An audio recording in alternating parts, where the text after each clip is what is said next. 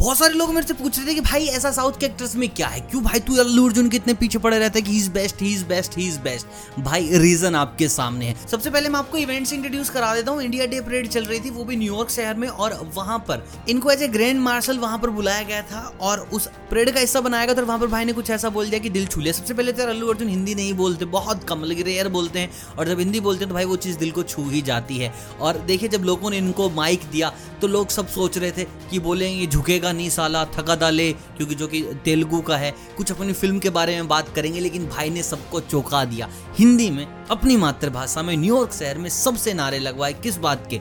भारत माता की जय। भाई सीरियसली इतना ज़्यादा आवाज़ नहीं था वीडियो में पीछे बैकग्राउंड का, लेकिन मेरे रोंगटे खड़े हो रहे थे। भाई दिस टाइप ऑफ़ ना, चीज़ें आपको बहुत ज़्यादा पेट्रोटिक बनाती है अगर आप शहर के बाहर रह रहे हो। आप देश के बाहर रह रहे हो।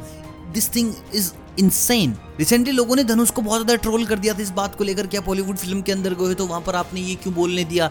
माई सेक्सी तमिल फ्रेंड आपने ये क्यों नहीं बोलने दिया कि सेक्सी इंडियन फ्रेंड धनुष ने भी इस बात को लेकर उनको बहुत ज़्यादा धोया था कि Tamil is also part of Hindustan और मेरे को अपनी देशभक्ति दिखाने के लिए यहाँ पर कुछ वर्ड चेंज करवाने की ज़रूरत नहीं है। भाई तमिलनाडु है, हिंदुस्तान का हिस्सा तो है। और वो चीज़ अब प्रूव कर दी अल्लू अर्जुन के कि जब इनको भाई ऐसा मौका मिलता है तो न्यूयॉर्क जैसे शहर में भी एक आवाज़ गूंजने लगती है, जो कि है भारत माता की जय। बाकी अल्लू अर्जुन का नया गाना आ गया आई होप आप सब लोगों ने देख लिया होगा, जो कि कॉक स्टूडियो पर आया है तो जाके प्लीज़ वो और देख लेना एंड डू ले मी नो अगर आप भी अल्लू अर्जुन के मेरे जैसे डाई हार्ड फ़ैन है तो। बाकी मिलता हूँ बहुत जल्द, तब तक आप सभी को अलविदा।